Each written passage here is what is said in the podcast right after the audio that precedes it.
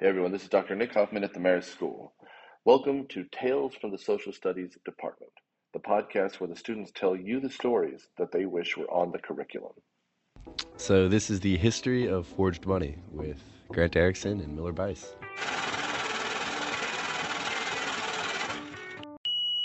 Today, Grant will be talking about the history of forged money, and I will be talking about a personal story in my family about our experience with money forgery. Alrighty. So, let's start this. Let's take it all the way back to the creation of actual currency, which happened around 600 ish BC in Lydia. Um, now, obviously, back then they were not using paper money, it was all coins, precious metals, silvers, gold, things like that. And God, from even very early on, forging was, I wouldn't say easy necessarily because of the means of processing the coins, but it wasn't too difficult if you knew what you were doing. And because these coins were made out of such precious metals, people could shave the edges of the coins off, just make it a little bit smaller, and keep whatever extra precious metal was left. That's actually why, if you look at a quarter or a dime, because before 1964, those coins were minted with like 95% silver. Now they have all like the ribs on the edges, so people couldn't shave off the edges and keep the silver. Mm-hmm. Even back in England, when they were still printing coins, it was all by hand. Mm-hmm. So all you had to do was just get your hands on one of the actual objects that they used to imprint the coins, and people would melt down the coins, make them a little bit thinner, and hammer out just hundreds more. Oh yeah, and um, even god let's go back to America because back when late 1800s when the West was still kind of being explored right after the Civil War and America wasn't fully unified, there were all of these different currencies because at that time, money was printed by banks in some states in some instances, you could have handed somebody monopoly money and told them, "Oh, this is from the bank down the street," and they really just wouldn't know the difference. So, mm-hmm. back then, forging was rampant in the West because you didn't even need to actually exactly copy anything. Now, obviously, this has changed quite a lot in recent years. We've standardized our money in every possible way.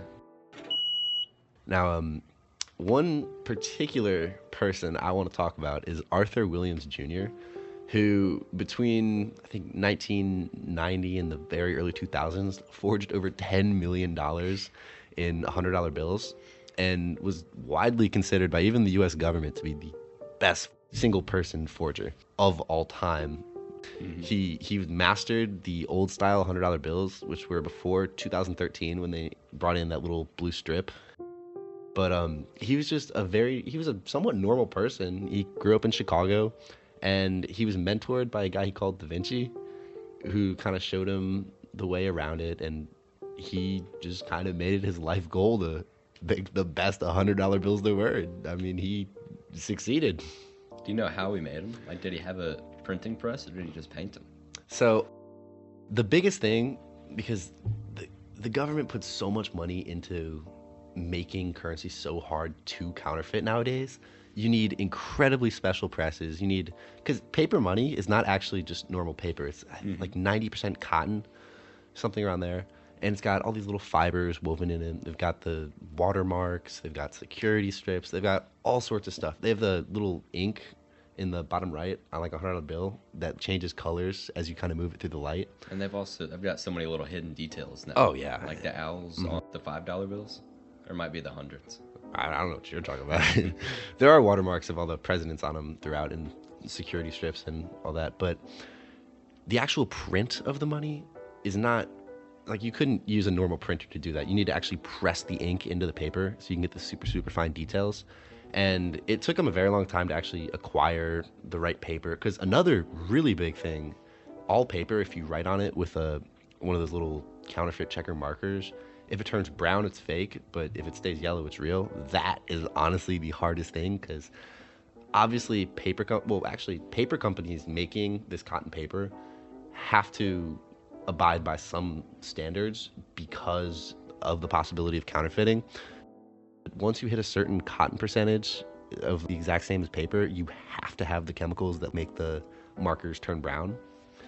So apparently the the biggest hurdle for him was just finding that paper. well, I mean, I guess at that point, is it just how much you can make at one time. Because if it is just like pressing the ink in, like, Mhm. is there a way to mass produce it?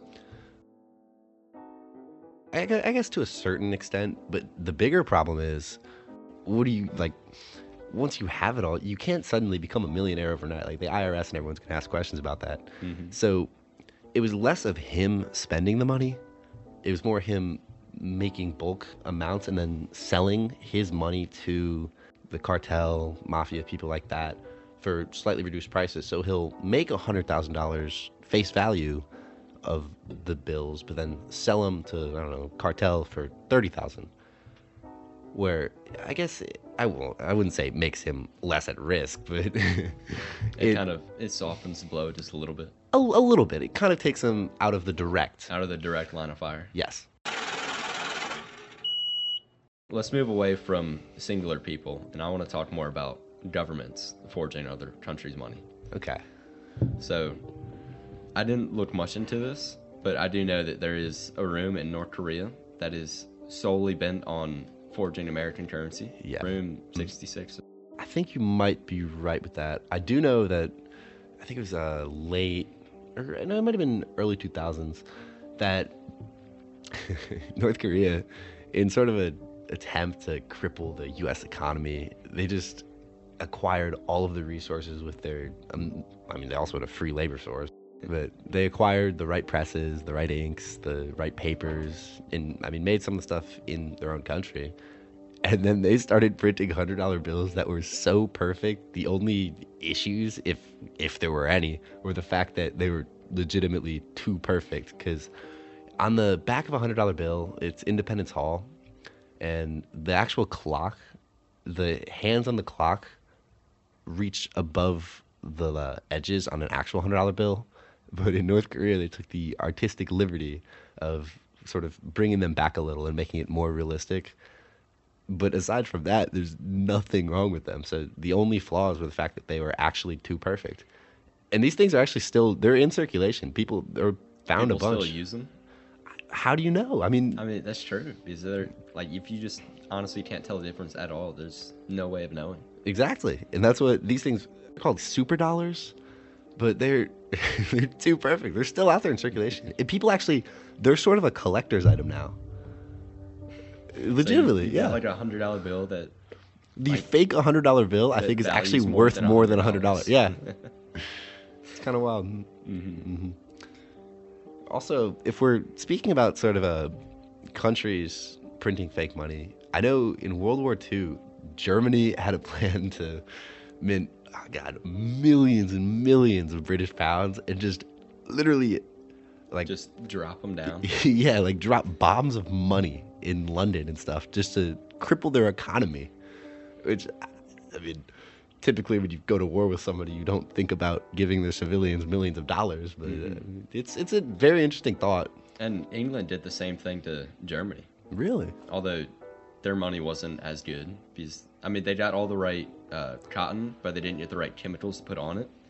So when they finally spent like two years mass producing it, they dropped millions upon millions of dollars.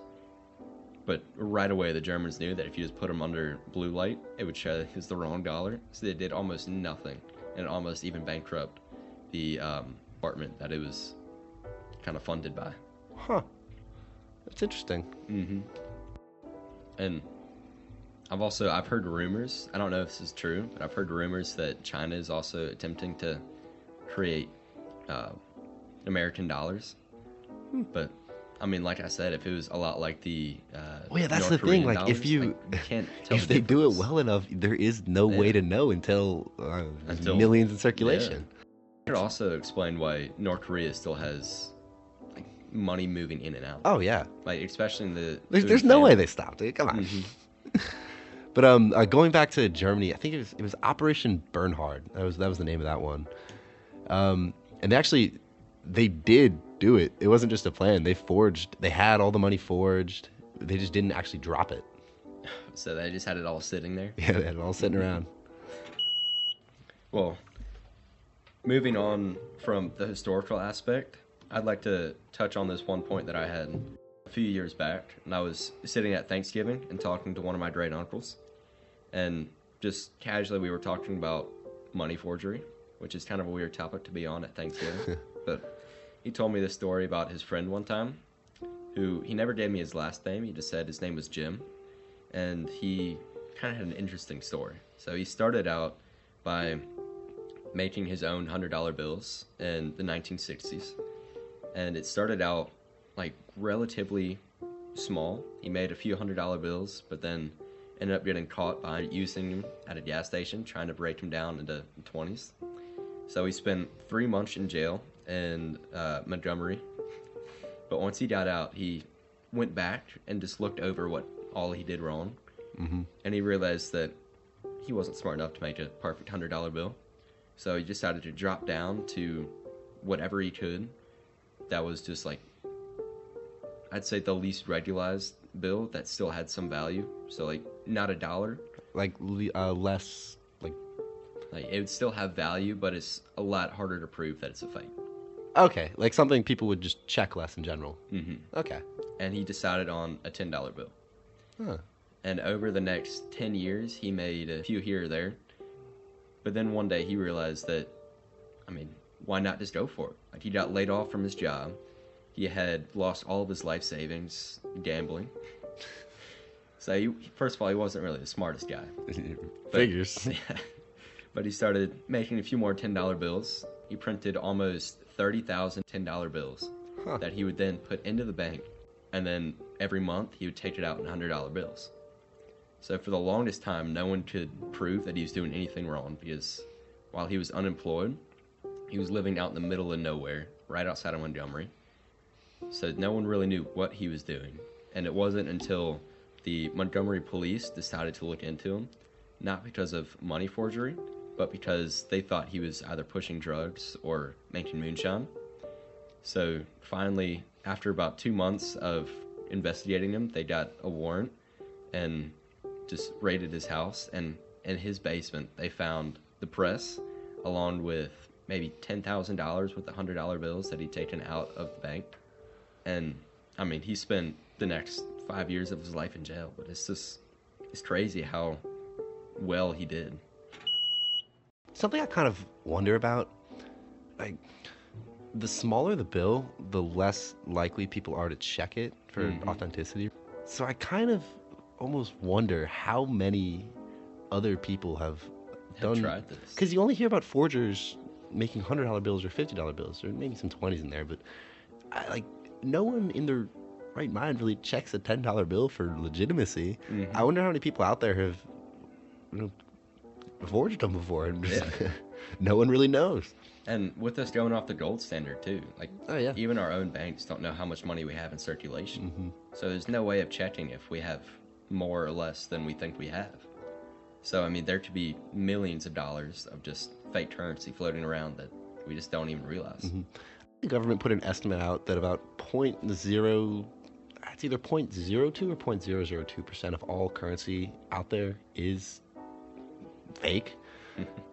but I mean, at the say, same time, like how would you know? Well, look, the thing I kind of thought about the actual best forger ever.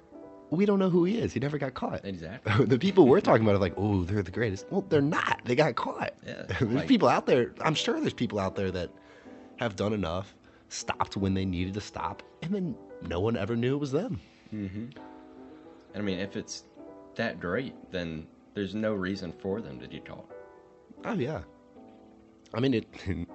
It is a lucrative business. It's That's literally true. printing yeah. money. yeah.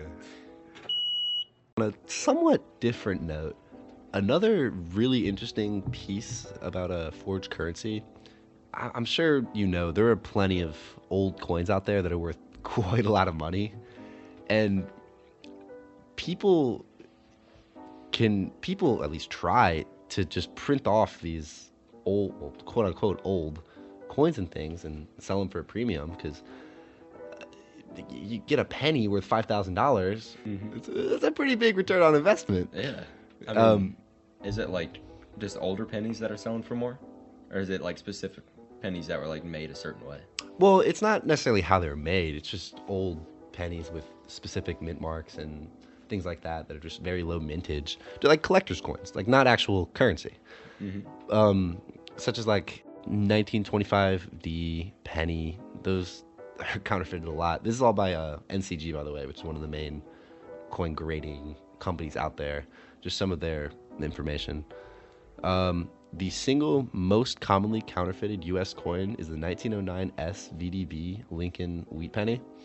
Um, they claim that it is the single most counterfeited U.S. coin, even though it's a penny. but it's just because it's such a collector's item that God, they sell for thousands.